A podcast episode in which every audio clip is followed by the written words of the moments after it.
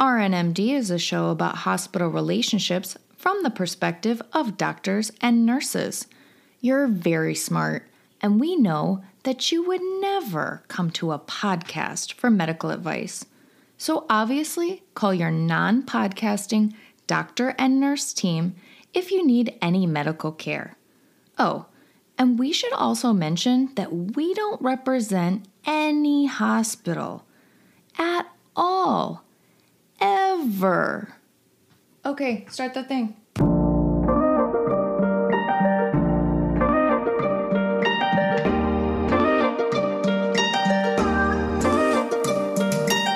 Hello, everybody, and welcome to another episode of RNMD, a show about doctors and nurses working together in this mad world of medicine.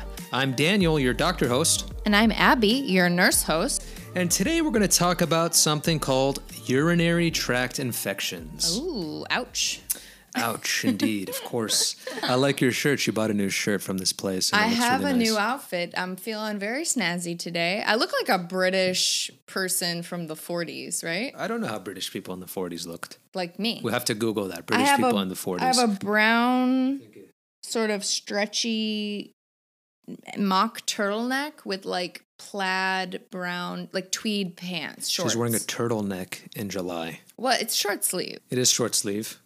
Also, everything was brown in They didn't England have in the col- 1940s. Yeah, they didn't have colors. They didn't see the colors. war. The war, yeah, black and white videos. They were rationing colors back then. They were. I don't think that's historically accurate. It's not. I was a history major actually. That's true. I forget that about you. She didn't you. forget that about me. She knows about it. no, I forget sometimes. Yeah. Wait, okay, so That te- means I know everything about history. tell me something I didn't know about history. That's the problem. You tell somebody you major in something and they're like, "Oh, oh, let me ask them about this." Yeah. It's like, okay. That's the same with medical things, though, too. I mean, with nursing, people will be like, oh, you're a nurse. I've had literally, I've had friends, my friend's mom pulled out some random pills from her purse. It's the red pill. Yeah. It's always colors. Yeah. It's the big white one. And It's the big white one. I'm like, how would I know? she's asking me like what's this Yeah. what's this and i was like i don't know and she's like aren't you a nurse oh and i'm God. like well yeah but i don't this isn't a skill that's required in nursing It's not. Or even doctors. Yeah. There's so many generic medications Of with different. There is a cool app though that you can find out any medication based on how it looks. well you Awesome. know you can google the the little stamp that's on them it'll be like m25 Exactly. yeah, Yeah. you can google that and a lot of For sure. times it'll come up I went to my friend's uh, medicine cabinet and I couldn't figure out what pill he had. Why were you looking I'm a snoop. Yeah. Turns out he was taking like antipsychotics. no Nah, this is made up This is all made up. i thought you were being serious They did have an antibiotic that treats UTIs, and we're going to get into which antibiotics they were. good segue baby You like that? I like it a oh, lot. Oh, yeah. yeah. All right. All right, let's talk about it. So, Dr. Dan, can we? I want to hear like the medical side of it, and then I'll give you my point of view. All right. UTIs, huge topic. I'm an internal medicine resident, so we see this a lot. Um, they come in all different shapes and sizes and presentations, and it's a very simple um, condition with very complex, um, you know, connotations and treatments and management. Um, over time, the more you treat it, the better you get at it, just like anything. And um, I'm going to go a little bit into what UTIs are. Um, urinary tract infections is, is exactly what the term. It's raining a lot right now, by the way. I don't know. It's coming out of nowhere. It's pouring. Wow. It's pouring a lot. Wow. So, um, urinary tract infections are essentially infections of the urinary tract. Uh-huh. Everybody, and what is the urinary tract? That's that's a different thing. It's um, pretty much there's urinary tract is categorized to two different levels. You have your um, upper urinary tract, which is your kidneys. Um, and is your ureters, which connect your kidneys to your bladder, and you have your uh, lower urinary tract, which is basically your bladder um, and your prostate and urethra, which basically um, is the tip of your female or male uh, genitals, whatever you got under there. I don't know. You got a little awkward there. I got a little awkward there. also, wait. Let me ask you a question real quick. Uh, ureters or ureters? Oh come on! Ah, because I, Ure- ure- I, say ureters. I I say ureters. Ureters is I don't know. Maybe it's a Midwest thing. That's a Midwest thing. Yeah. Okay, Well, you also pronounce like things weird. So yeah, I do. Just in general, I pronounce things weird too. But yeah, we were taught uh, ureters. Yeah, I, I guess they're both right. Yeah. Right. Okay. So you can get infections all along this urinary tract, um, and, it, and it can be categorized as urinary tract infection, essentially. The most common urinary tract infections we see when people say, oh, I got a UTI, that's pretty much basically your bread and butter bladder infection. A technical term for that is cystitis. That's what we call a bladder infection. And um, infections of the kidney are called pyelonephritis. That's what they call it. And basically, based on where you get your urinary tract infections, um, the treatment is much different and they present differently. And you have to kind of keep in mind what you're dealing with, basically. Is it usually the same bacteria? You always hear E. coli. Is it usually the same bacteria or is it different? Uh, what do you mean, kidney or? Yeah. hmm It depends. Actually, the most common is E. coli in general, Okay. um, because oftentimes when you get a kidney infection, it travels from the lower urinary tract to the kidney. So it's E. coli is still the most common, but you get a lot of, of other bacteria that can cause urinary tract infections. You know, you have your Klebsiella, uh, Proteus, Citrobacter, Serratia, Enterococcus. Uh, in rare cases, you can have pseudomonal infections. Um, Staphylococcus is not a common one, but you can have a special one called sap- Staph saprophyticus. Is like a one you always hear about. It's like a rare sap. Have you ever seen it? I've seen it maybe once. Yeah. and it's always in like a young female. Okay. But those are like the only people that get those. So what about um okay, obviously E. coli is is very kind of cut and dry. That's the one we see a lot and you're told, you know, to educate the patient to wipe a certain way and have good hygiene, etc. Um but what about these other ones? I mean, how are they how do they get to the urinary? That's a good question. So, urinary tract infections generally are more common in females, actually. Mm-hmm. And a big reason for that is the length of their um, urethra, Mm-hmm. that is how you pronounce it, um, is, is shorter than males. Uh, which makes them more susceptible to infections, and also their proximity to their um, other parts of their bodies Mm-hmm. south of there Getting awkward again? Getting awkward again. Hey, this is an awkward topic. What are you going to say? so basically, coliform bacteria, which comes from the anus, um, can uh, cause infections that go up the uh, urethra and into the urinary tract. This is a common way of getting bladder infections. Uh, people who are uh, sexually active are more at risk. Um, especially if they use on protect, they don't use protection, uh, they didn't use safe practices, or many different reasons. Also, people who have anatomic differences or they have um, you know mechanical differences like they have devices previous surgeries. Those are actually a different category of urinary tracts called complicated urinary tract infections. Um, but that's a whole other topic. We can't get into that in detail. Can you can you briefly? yeah so basically when people talk about urinary tract infections like in everyday terms they're talking about what's called uncomplicated urinary tract infections. This is your bladder infections that usually treat short course and you basically resolve. But in the other side of the coin, you have what's called complicated urinary tract infections, which is in patients who require longer duration of treatment and oftentimes um, higher doses of certain medications, and the spectrum of uh, bacteria that can infect you is broader. Um, and basically uh, the medications. It's also in patients who have like um, complex urological differences compared to just an average person. Give me just a couple examples. So patients who had previous bladder cancer, for example, they have like a nephrostomy tube. Uh, patients who have a suprapubic catheter. Um, any of these people, if they have a urinary tract infection, would be considered complicated UTIs. You can also say patients who are men. Some consider me, just a man having a UTI is considered a complicated urinary tract Yeah, infection, but the definition is changing. That's why I didn't mention it yet. Okay. Um, so it's complicated. So it's not technically considered a complicated yet for a male, but they're considering changing it. The the terminology for what a complicated urinary tract infection is very um, debatable, Okay. and it's always under debate. There are certain uh, urinary tract infections that nobody debates are complicated. Sure. Like in patients who have uro- urology pathologies, everyone agrees those are complicated UTIs. Um, it being in a male, is that complicated? It's changing. Why?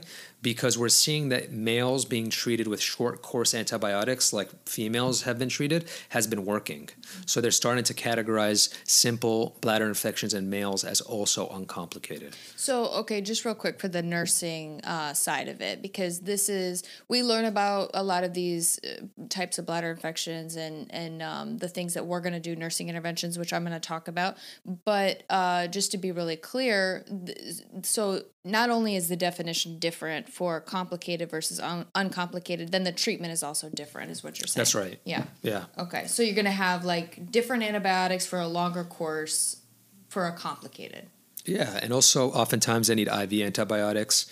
And the most important thing to distinguish in terms of complicated and uncomplicated is systemic signs. Mm-hmm.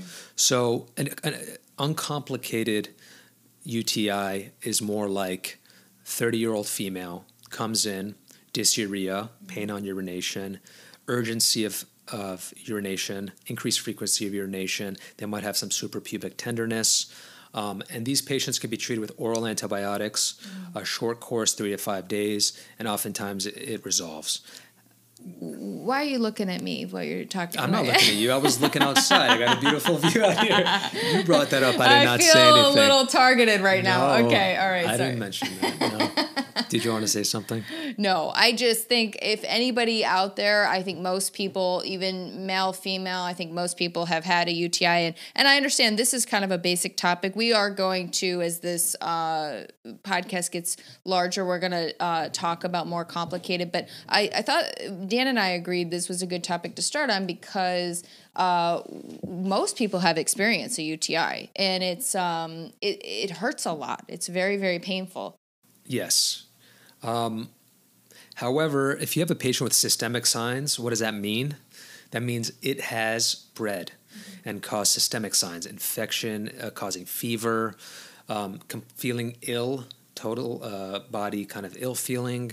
Um, they can have altered mental status. They can have chills, rigors, um, and of course, importantly, they can have costovertebral angle tenderness, which is basically flank tenderness where your kidneys are. You can have tenderness and pain there, um, which is a sign that the infection could have possibly traveled to their kidneys. Um, and this automatically would be considered a complicated UTI. And, and an infection like that would not be treated the same as, you know, bread and butter. Would you treat a kidney infection outpatient? You could. You could. So that's another thing. So then you have then you have uh, complicated UTIs are into their own categories. Um, if you have a patient that you've diagnosed with a pyelonephritis, which is a kidney infection, you can have now you can have uncomplicated pyelonephritis and complicated pyelonephritis. Uncomplicated is the type that you can generally treat outpatient, long cour- longer course oral antibiotics, about like 10 to 14 days. Mm-hmm. But if they're having fever, uh, they're, they're septic, they have systemic signs, they should probably be admitted to the hospital and treated with IV antibiotics. Miserable. That sounds miserable. Yeah, it sounds pretty bad. Yeah, really. Luckily, the, the prognosis for most of these people is pretty good. yeah, but Fortunately. it, but it's really it's really terrible. I mean, I see the patients when they're going through it; they really look miserable. It's very painful. Very painful, absolutely. Yeah. It can in older patients, UTIs can have a dramatic effect compared to a younger person. Mm-hmm. The inflammatory metabolic changes that come with a UTI in an older person can produce significant altered mental status and confusion, gait abnormalities.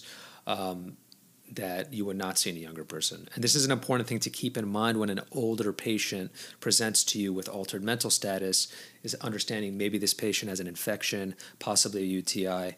And this is one of the examples of where is it borderline? Is this complicated or uncomplicated? Some consider it un- uncomplicated because you can treat them with a short course of antibiotics, but others say this is a complicated infection because they have altered mental status, Right. systemic signs. Right. So that's a disputed uh, distinction. And it can go um, very quickly for those patients, those older patients. They can go from they just have some symptoms, they have some urgency, and then I've seen them within 24 hours. Now they have altered mental status. You know, it, it's faster for them. Absolutely. Yeah. You're right. Yeah, so it's scary to It's me scary. when I see that. The I don't know if this is something you're aware of. I mean, I'm dating myself a little bit. I've been in nursing for a, a minute now, um, and How, when many, I, how many minutes?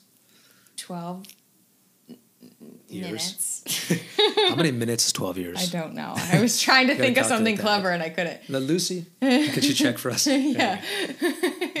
Lucy does research in the bed. Lucy is our beautiful dog, by the way. She's beautiful. Um, So when I first was studying nursing and first became a nurse, we did UAs on everybody. We did UA and culture on everybody. It was like, and it was the first thing that you thought of if there was any change in the patient, especially if they were above 60, we would just automatically send a UA. And um and it was the same with like C diff, you know, those kinds of things. Now that's why you see we have these really complicated algorithms for who actually you can send some of these to the lab or not because there was an overuse to some degree too because it was just so easy for us like oh get a urine, you know, if there's any change at all in the patient. And then sometimes really important things were missed because everyone just assumed it was UTI. For sure. So um they've changed some of that now, which I think is for the better. Yeah. Yeah, Yeah. I agree. Yeah. Uh, I just want to mention too, really quickly, that we're sitting recording this, and I made all of these notes, and I have this really clear, like little bullet points. Dan is literally just sitting here, just rattling off all of this information. Why are you telling them I just think it's so funny. This is why you are who you are because Why? you're just like you just have like a photographic memory. No, I haven't really said much. I think you you mentioned something really important actually because um, not everybody who ha- has bacteria growing in their urine has an infection. This is very important. Yeah. And this is a clear distinction called asymptomatic bacteriuria. And we're always taught do not treat these patients. Um, there's only certain circumstances where you treat an asymptomatic bacteriuria, and that is one in pregnant patients, two urological procedures, and patients getting urological procedures, um, and three is patients with kidney transplants. Um, these patients, if you have bacteria growing in the urine, you want to treat these patients. Very important. Um, but an average person coming in without symptoms and you get a UA just for the shits and giggles, mainly for the giggles, um, and have a positive UA, it's not recommended to treat them. The problem is that a lot of doctors do anyway, and this is a this is a problem, and because it's not good antibiotic stewardship, um, and it's unnecessary prescribing, unnecessary side effects that a patient could incur. Um, namely, I mean, this common antibiotic Bactrim that people use has a lot of side effects. Uh, a lot of people don't know that Bactrim can cause severe skin infections that in some cases are deadly. Mm-hmm. Very rare, but it's there. Mm-hmm. Um, you have macrobid, mm-hmm. which is very common, can cause severe neurological encephalopathic disorders. Right. Rare, but it's possible. Yeah. Why put yourself at risk when you don't need to? When you don't need to. That's Yeah. exactly right. Yeah, the treatment Right. should only be there if it's absolutely necessary for the patient. Definitely. Yeah, that the risks, you know, it, out- the positives outweigh the risks. Definitely. And this is why fluoroquinolones, very common UTI medication like ciprofloxacin, levofloxacin, are less used than they used to be because although they work very well, um, the side effect profile is just too much. Yeah. Th- And and that's that's actually an, a good point too, and that's something that from a nursing standpoint, uh, I didn't really know until you told me, especially about Cipro and Bactrim, because again, like you know, maybe five years ago, that's what we would give. Uh, constantly people were getting cipro bactrim cipro bactrim and it was almost seen as like like no harm like there was absolutely nothing wrong Right. with it and it was better to just over treat the patient and now we're looking at the side effects and like you're saying the um, antibiotic stewardship of it and um, i just think it's better in general Yeah. like we're really headed towards a good direction Definitely. more evidence-based practice I agree. yeah Yeah. And definitely you don't want to give fluoroquinolones to older patients. At least try to avoid it as much as possible because they're more susceptible to um, the side effects, stuff like that. But you know, this is a, still an important topic, and you really get more comfortable with it the more that you deal with. It's really important. I think the nursing part of it is really interesting too because um, it's not just what you prescribe, it's not just how you diagnose it. Um, the nursing intervention can make a big difference in how this patient's managed um, and basically making sure the patient gets the best care that they can, right? Uh, yeah, I mean that's a really good point. I mean that that's a good uh, that's a good time now to switch over and talk about the uh, nursing interventions for these patients. So, the, these patients, while they are receiving um, the medical interventions, and that in general, um, the outcomes are really good for these patients. While they're receiving treatment, they're not feeling well still. Um, and and so even though we're giving them antibiotics and we might be treating them with tylenol or something um, there are other problems that these patients are um, dealing with. And and there's a lot of nursing interventions that we can do to help make them more comfortable until they do start to feel better. So so what are the problems with a patient that um, from a nursing standpoint you get with uti they have acute pain discomfort hyperthermia they have disturbed sleeping pattern, dysuria. Um, a lot of times, especially if it's an older patient, you're going to get um, someone who obviously they have that sense of urgency. They have to get up and go to the bathroom. I have to get up and go to the bathroom. Well, if they're receiving IV antibiotics, now they're a fall risk. They're tethered to something that's plugged into the wall. And when they have to get up and go, they've got to go right that moment. And they don't want to urinate in the bed, urinate on the floor. So um, they'll they'll rush right out of bed. They'll rip their IV out. They'll fall on the floor. And now you have a whole list of other avoidable issues that with this patient who just had a simple simple, well, maybe not a simple UTI, but a UTI that was being treated. Um, so, so you have to do something about these symptoms, or else they can they can really hurt themselves, and they can go through unnecessary suffering. Um, so there's different things you can do. First, um, the first thing that you're going to do is when you walk in the room, you want to assess the patient's pattern of urination. You want to ask the prior shift. Is this person a person who's getting up every 15 minutes and feels like they have to go but they're not actually draining their bladder? Or are they able to use the call light? Are they able to wait a minute if you're not able to get in the room right away? Because if that person is the kind of person that's not going to use their call bell and they're going to jump out of bed you need to move them closer to the nurse's station. You need to put a bed alarm on. You need to maybe get a one-to-one depending on their situation their mental status. Um, so that for their own safety. Um, you're also going to be assessing, you know, the color, smell, quantity of their urine. What does their urine actually look like? Is it getting better? Um, if you're encouraging fluids, does it go from amber to yellow? Is is the smell really strong still? Um, those are all things you need to look at because if it's getting worse, you need to call the doctor. Um, you want to palpate the bladder. Are they actually emptying the bladder each time, or are they retaining? Um, then you might need to get a bladder scan.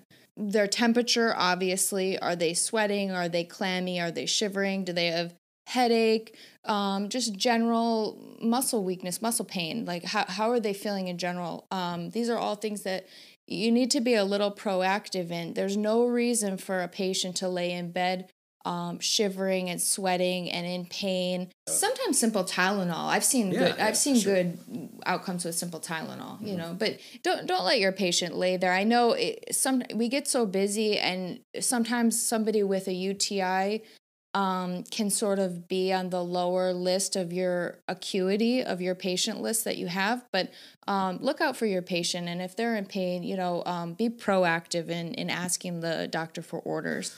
Are there any like uh, lifestyle modifications that you recommend for patients uh, with UTIs or at risk for UTIs at least? Definitely. Um, patient teaching, uh, most of the patients have a knowledge deficit regarding their UTI. They're not really sure why they get them. Um, and I mean, I'll just speak from personal experience. I've been one of these people. I got chronic UTIs, I didn't know why.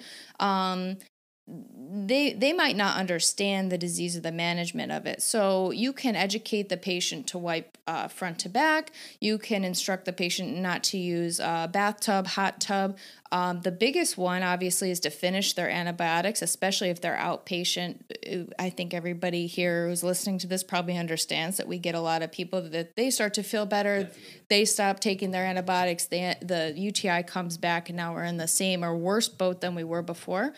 Um, if you uh, encourage them to avoid sanitary pads, avoid, you know, tight non non cotton underwear. They say that. I I don't. Do you do you agree with that?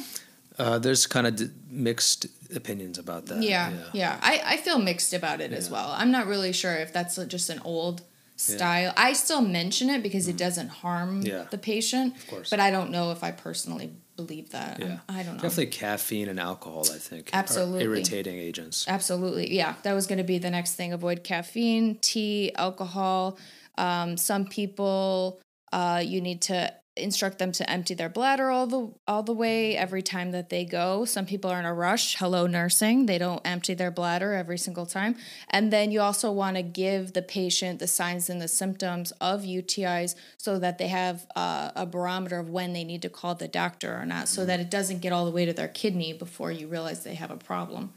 Um, Urine itself has antibacterial properties. So when you're cleansing, when you're urinating constantly, when you're drinking a lot of fluids and you're cleaning your urinary tract, Mm-hmm. you're pretty much cleaning your urinary tract by by constantly urinating. That's why you have increased urgency to urinate because your body's trying to get rid of the infection. Your body is amazing. Body is amazing. Your body is so smart. Yeah. Your body is a wonderland. Oh my god! I don't think we have the rights to that song. uh, well, how do we change it to make it all right? Your Your body. body is a funderland. I don't think so. funderland is not what the song is. I don't think so. So wait, hold on. Back up because I like what you just said. That actually leads into the next thing I was going to say. So obviously, treatment um, we're going to treat with antibiotics, but treatment for nursing means something different than just medication, right? So treatment from a nursing standpoint means include encourage fluids for these patients. Um, you know, make sure do they have their water pitcher there? Is it in reach? Does it have ice in it? Um, all the things that would make it easy and possible for them to drink water uh, regularly and try try to get them to push all of that um, urine out. Um, initiate IV fluids, encourage them to void. So if if they can't ambulate, they're going to sit there maybe and hold it. They don't want to pee on themselves. They don't want to bother you. Use the call light. Um, that's how a lot of these nice little ladies feel. Um, that you're busy. So go in there and offer every hour, every two hours. Hey, can I walk you to the bathroom? And actually, that's a good tactic in general for everybody, just because you might be busy later. So if you have a second to just hurry up and go toilet your patient, just go do it because it'll make your life easier also. Some of the some of the other things that nursing, some of the other treatments you can use is uh, distraction if they like to meditate. Um, and you can also you want to push fluids, but then you also want to maybe pull back a couple hours right before bed so that they can actually sleep and heal. yeah. What about what about uh, catheter based urine infection? Well, so that's like a whole nother thing for us. Yeah. So we have, um, it's a little bit different. Like you're talking about complicated, uncomplicated. We have, you know, your run of the mill UTI, and then we also have what's called CAUTI. And I, I don't know if you, if you guys are taught on CAUTI really. Yeah, of course. Yeah, it's really drilled into our head by the American Nursing Association um, of how to prevent CAUTI. So, um, for anybody who doesn't know, CAUTI is catheter associated UTI, um, and it's very common. It's a very common problem. And in the past, again, we're talking about um, mistakes that we made in the past in healthcare. One of the things that we used to do is just put a catheter in everybody um, because of the reasons like people getting up, trying to go to the bathroom and falling. Um, so they would just put a catheter in everybody. You could measure the urine simply, you could uh, prevent falls, but then they realized that they started seeing like tons more UTIs and that this was a terrible idea. Um, so CAUTI, it increases hospital stay, it increases the cost of care, it increases patient morbidity and mortality, um, and these are all preventative. So um, there's three areas that um, the American Nursing Association calls to improve CAUTI. Um, so number one is to prevent inappropriate short-term use catheters. So that's why the doctors get so annoyed, right? But we're also we're always asking, can you renew the Foley order? Can you because we get chewed out. If that if that catheter order is expired, we get in big trouble. So I think like some of these things like that come from our management that are because of like these policies from the American Nursing Association, I think it's important that like doctors know about them because maybe eh, from your point of view it might just seem like we're just bothering you. Yeah, Right? that's true. We it's don't see that perspective at all. Yeah, it's annoying for you guys, right? Yeah, for sure. Yeah, but we we have to look out and make sure and ask ourselves every shift. We're directed to ask the question to ourselves is this catheter still necessary? And if it isn't, it's our requirement to DC it. So, um, so the second thing that you can do to improve CAUTI is um, it's it's these are all nurse driven. Um, so it's nurse driven timely removal also of the Foley. So exactly what I just said, you have to remove it. Um, and then also proper placement and catheter care. So everybody who places it needs to do it as sterile as possible. And then every shift we have to do cath care to try to prevent CAUTI. Now there's these cool alternatives that we can use. Now there's the PureWick. Um, and there's also the con- condom cath, or you can ask your provider to do straight cathing instead.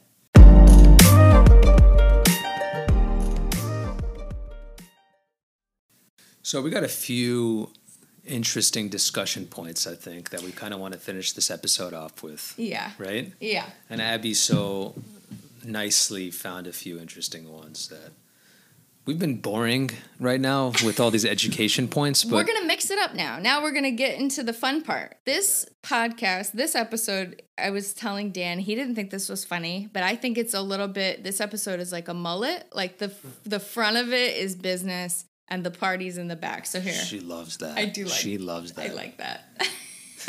My hair looks like a mullet right now. It, no, it doesn't. I cut I cut his hair. She cuts my hair. Yeah, because of quarantine, because we're still in phase two, just newly in phase two Newly in in, New York two. City right now. My haircut is in phase flux.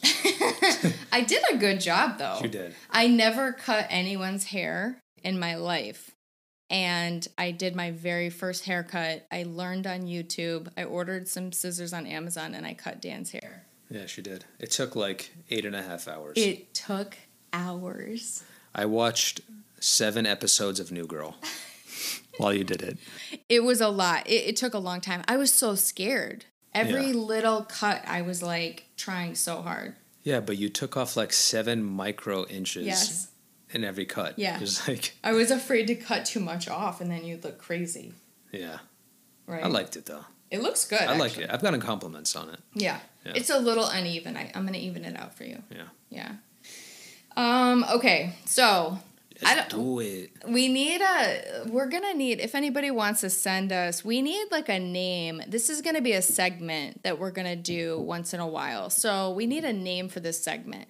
The idea is there's all of these holistic um alternative medicine and we are not anti holistic medicine we're not anti alternative medicine whatever makes you Kind of though. We are. okay, wait. Because anything that makes you feel better and is not harming you, you 100% should do that thing. I think I think that's really important. My issue personally is when I see people selling things that are not necessarily helping and it And could possibly cause harm. could cause harm. Well, also the miseducation can cause harm too. Exactly. Someone believing something that is not true Right. can also be harmful. Exactly. And touting it to everybody else and spreading the misinformation. and saying that you don't need to see a doctor if you just use whatever I'm selling. That Exactly. that's that's where I have a problem. I don't have a problem with people taking vitamin C and that stuff, but you also do need to follow up with your regular physician, Right. right? That's right. Okay. So, We don't represent any hospitals or any institutions. just to let you know that. If you missed our intro part, ever ever. Dan hates that. Right? Yeah. I don't hate it. he I doesn't it's funny. it. Okay. It's funny. So we will not be naming the name of this person. There is a doctor? Question mark? Is he a doctor? He is not a doctor. He is in the medical field. Which one are you talking about? The one Okay. With the book? Yes. Okay. Uh, who? People can call themselves doctors in few circumstances. If they have a doctorate I think he kind, might he might have a doctorate. He might, but I would Look- not use it in the context at- that look- he uses it. Let me check. It out. Exactly. He's not a medical doctor, certainly. He's not a medical doctor. Let me check it out. Let me tell you. Dan and I were at a bookstore once and we randomly came upon this person's book and we were confused because it was touting basically these miracle cures and also steering people away, not only saying that their recommendations were better. Also, saying that physician recommendations were harmful. And that's where we took a major issue. And we, ever since then, have despise this person, which we're not going to. I'm going to put up um, a blog where we can give all the references because we're using articles and uh, journals to do these podcasts, and I want you guys to be able to see the references that we use, and we will put up the references for him, but I'm not going to name his name because I don't want to promote him either. Um, so it will be on the website at some point, but the point is that this guy is like a snake oil salesman. Give us his background just a little bit tip for context. So, this person who calls himself a doctor calls himself a quote unquote wellness physician. Mm-hmm. He's a popular radio show host and sought after national speaker committed to setting people free from their health problems so that they can live their lives to their fullest potential. Um, and he's in a mission to change the health around the world and lead the new health revolution. This is someone who calls himself a doctor, um, and he touts this information every day. What is his uh, actual education? He went to the University of Kentucky Palmer College of Chiropractics, chiropractic medicine. You can't even. I can't even say it. I can't even say it. He has a doctorate in he's a chiropractor. Does that is that a doctor? Uh, it is if you get a doctorate in chiropractor okay. medicine. Mm-hmm. What is chiropractic medicine? That is very interesting. Mm-hmm.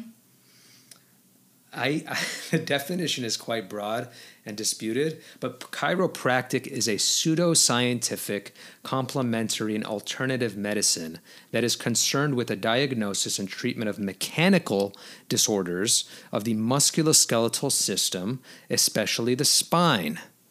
So you have a pseudoscientific doctor who specializes in the spine, and he wants to promote wellness and health around the world. And he also is not these recommendations that I read are not about the spine or chiropractic medicine at all. He's he's touching on cancer. I saw he he oh, has. Of course, rec- he's talking every facet of medicine. Yeah, infection control, general health, uh, health and well being, mm-hmm. cardiac, anything. He he has the remedy for it. Wow. Yeah. Okay. So I want to talk about. I went to his website. He has a lot of um, information that he wants to say. Um, it's important to say that he made it a point on his website to say that antibiotics were dangerous. Taking them can lead to harm or death and that he promotes and recommends using his remedies instead of therapy recommended by a doctor. Also, at the end of each of these, it says that he is not liable for these treatments, which I thought was funny. Yeah, he's like take no credit for any of it, but he can say whatever he wants. Yes, pretty much. Basically, he can put it out there, and it's on you if you get sicker. Exactly. And that's why I guess, again, I'm not against holistic medicine, but these people who he's profiting off of, uh, him, I don't. I have a big problem with this. Also, he's exploiting people who may or may not know, or they might not even have health insurance and are saying looking for an alternative, an inexpensive alternative, and instead of seeing a doctor, then they seek out him, and he's giving these alternatives who are actually harming him. Absolutely. Right. Okay, so let's talk, doctor. I want to run these by the real doctor. I'm going to talk about this person, this chiropractor wellness man. I want to talk about his recommendations. Okay. Okay? Let's do it. Okay. So, number one, and this is a big one. I think we've all heard this one cranberry juice or cranberry pills. And he says that it inhibits growth of bacteria such as E. coli. Okay, what do you think about that? So this is a very common one that we mm-hmm. hear: cranberry juice. Just drink, just drink, cranberry juice, and that will cure your UTI. Um, is this false? Not necessarily. Mm-hmm. Okay, um, I wouldn't recommend um, using this as a replacement for antibiotics or as a sole treatment for anything. Mm-hmm. But there are some. Ev- there is some evidence behind cranberry juice for supporting the treatment for mm-hmm. urinary tract infections. The health of the urinary tract That's itself. right. That's and I've it's heard. not necessarily just cranberry juice. It's something that's in cranberries mm-hmm. that could have antibacterial properties um, for UTIs. And I think also one of the things that I've always heard too is cranberry juice that you're going to get at the store, ocean spray, is not even going to be the correct thing that would promote UTI health, urinary tract health. Exactly. Um, and no, and when I say that, it could possibly, I mean, there were small studies here and there that showed something, Mm-hmm. but there's way more studies that are against it, actually. So you can find information on anything to support something you believe in. Sure. And if it's not harming you and you're still seeing a doctor, I mean, again, more power to you. If you want to take cranberry capsules and the doctor says it's okay and uh, you're also following a proper medical treatment, that's a little bit different, right? That's right. Yeah. Here's a, a study um, that I have right here. It's a study that took 185 female nursing home residents and compared cranberry capsules given to patients daily in a double blind, double blinded randomized study, placebo controlled efficacy trial. They had two cups of 36 milligram active ingredient, which is in cranberries, um, which equals about 20 ounces of cranberry juice. Quote, there was no significant difference in the presence of bacteria, bacteriuria, which is bacteria in the urine, and pyuria, which is white blood cell count in the urine, over one year. Um, this is in the Journal of American Medical Association, We'll also known as JAMA. links. Yeah, we'll put all these links up. According to Dr. I'm not going to name the doctor, um, which are the editors of Harvard Women's Health, quote, they increase the acidity of the urine, which presumably makes it more difficult for harmful bacteria like E. coli to get um, a hold of the urinary tract.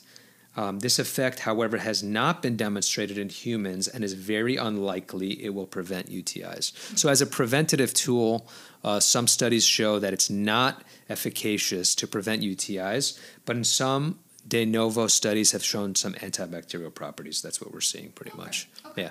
Can you take back uh, cranberry juice and will, will it be a problem? Probably not. You'll be okay. But will it definitely get rid of your infection? No, it will not. Right. Okay. Okay. Uh, the next one, these get f- more fun as we go. Uh, okay. The next one is garlic. Okay. I like this one. I, I like garlic because actually there are a, a lot of studies that show garlic does have some interesting things um, that it does within your body. Um, it's antimicrobial first and foremost, right? Um, but this person is saying that if you eat garlic, you it will cure your UTI. Oh my God. Okay. What do you think about this, doctor? Like I said before, I'm sure there's a lot of natural remedies that could be used as an adjunct or in conjunction with your formal treatment that you're getting, but nothing can replace um, formally, um, you know, prescribed medication from a healthcare physician, healthcare practitioner, someone who's formally trained in what disease you have. Um, but if something's causing you harm, definitely avoid it. Um, let's look at some of the effects of garlic. I mean, there have been some uh, Interesting. interesting Yeah. stuff. We understand that garlic has some myriad of myriad of effects of your in your cardiovascular um, health. That's where I always act, and that's where I heard it. I Yeah. heard it w- related to cardiac studies, never with Same. UTI. Absolutely, it's shown some anti-cholesterol uh, cholesterol lowering effects and um, decreasing blood pressure.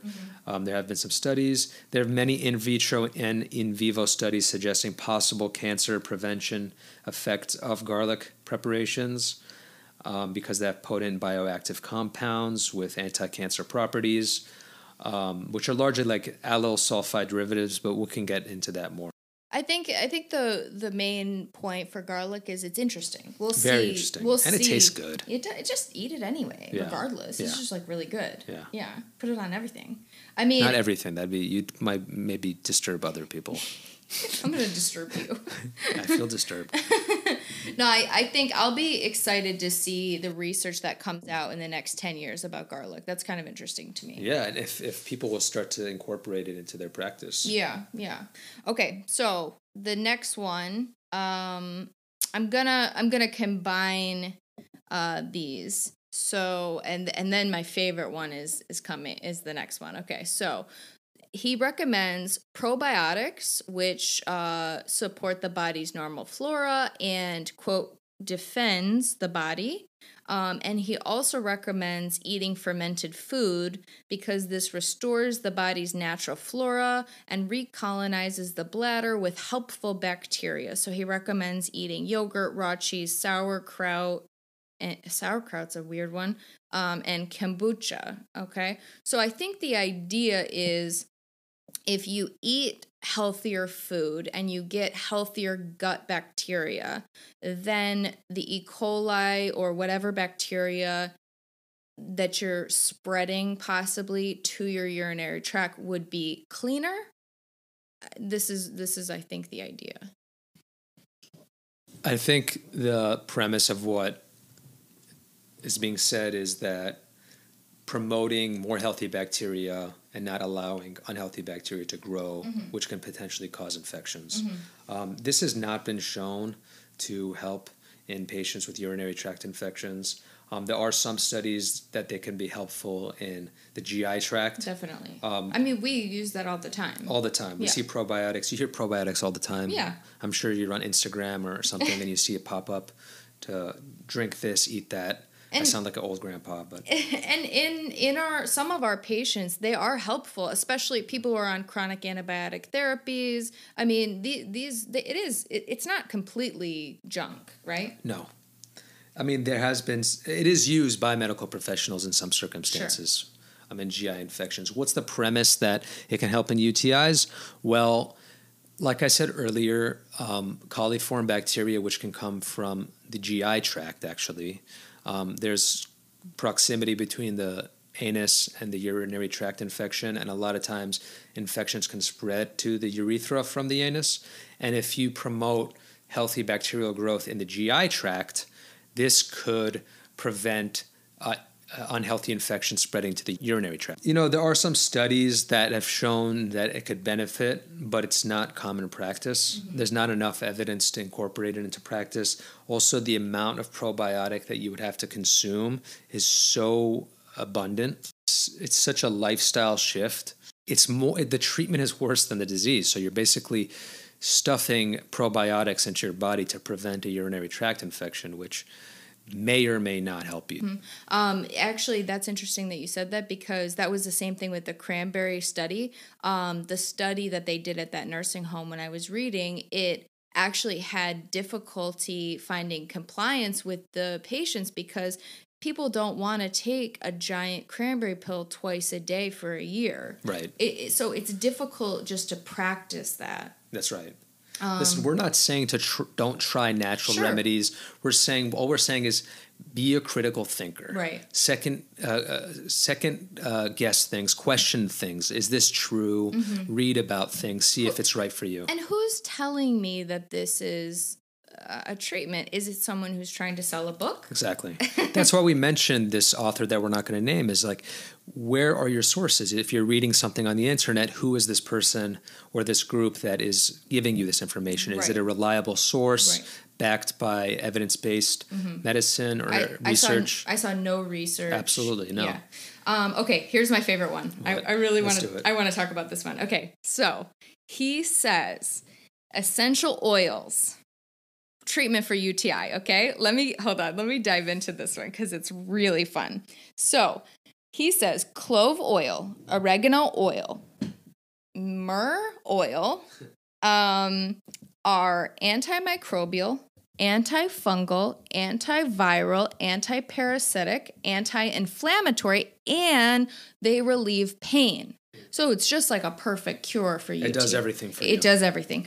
Um, now he he does have very specific things. Some things you can take internally. Some things, some oils you put externally um, because some of them are actually harmful. Some of them he even says are harmful if you ingest them.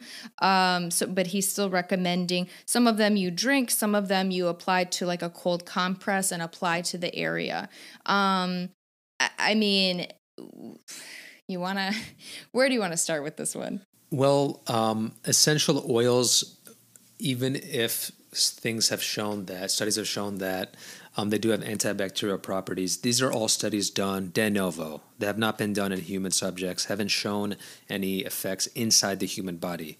Um, you can. There's so many things that can kill bacteria outside the human Absolutely. body. Or do you want to ingest it? Right. Absolutely not. Right. Some people in suits on television might say otherwise. We're not going to name those people's names either.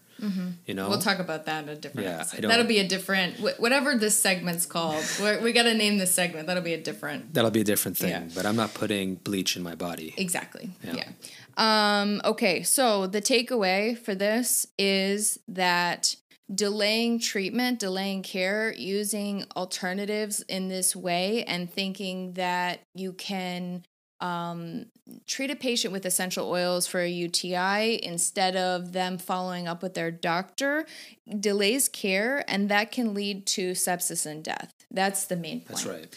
So, um, again, we're not against holistic medicine. We're not against any of that, but we are against people who profit off of sick people and maybe possibly desperate people. Yeah. And it's just, it's terrible. It's so terrible. We're going to put them on blast a little bit and also not, we're going to try to blast them and Yeah. not promote them at the same time. Exactly. There's nothing wrong with, you know, promoting products and getting um, people to support certain treatments for things. But if it's exploiting others, taking advantage of, Mm-hmm. you know, desperate people or, or um, vulnerable people, vulnerable population it's very yeah. unethical. Very unethical. And I can't believe that it's allowed, honestly. I can't believe that it's legal It makes me upset. It yeah. actually should be legal. Illegal. Yeah, I mean, I, I don't know if you have had patients um, that have had, you know, I, I've had patients come in for cancer. Uh, skin cancer is a really good example. I've had patients come in who uh, tried different things for years before they actually came to the hospital because they didn't have insurance, and now their cancer is much worse. I mean,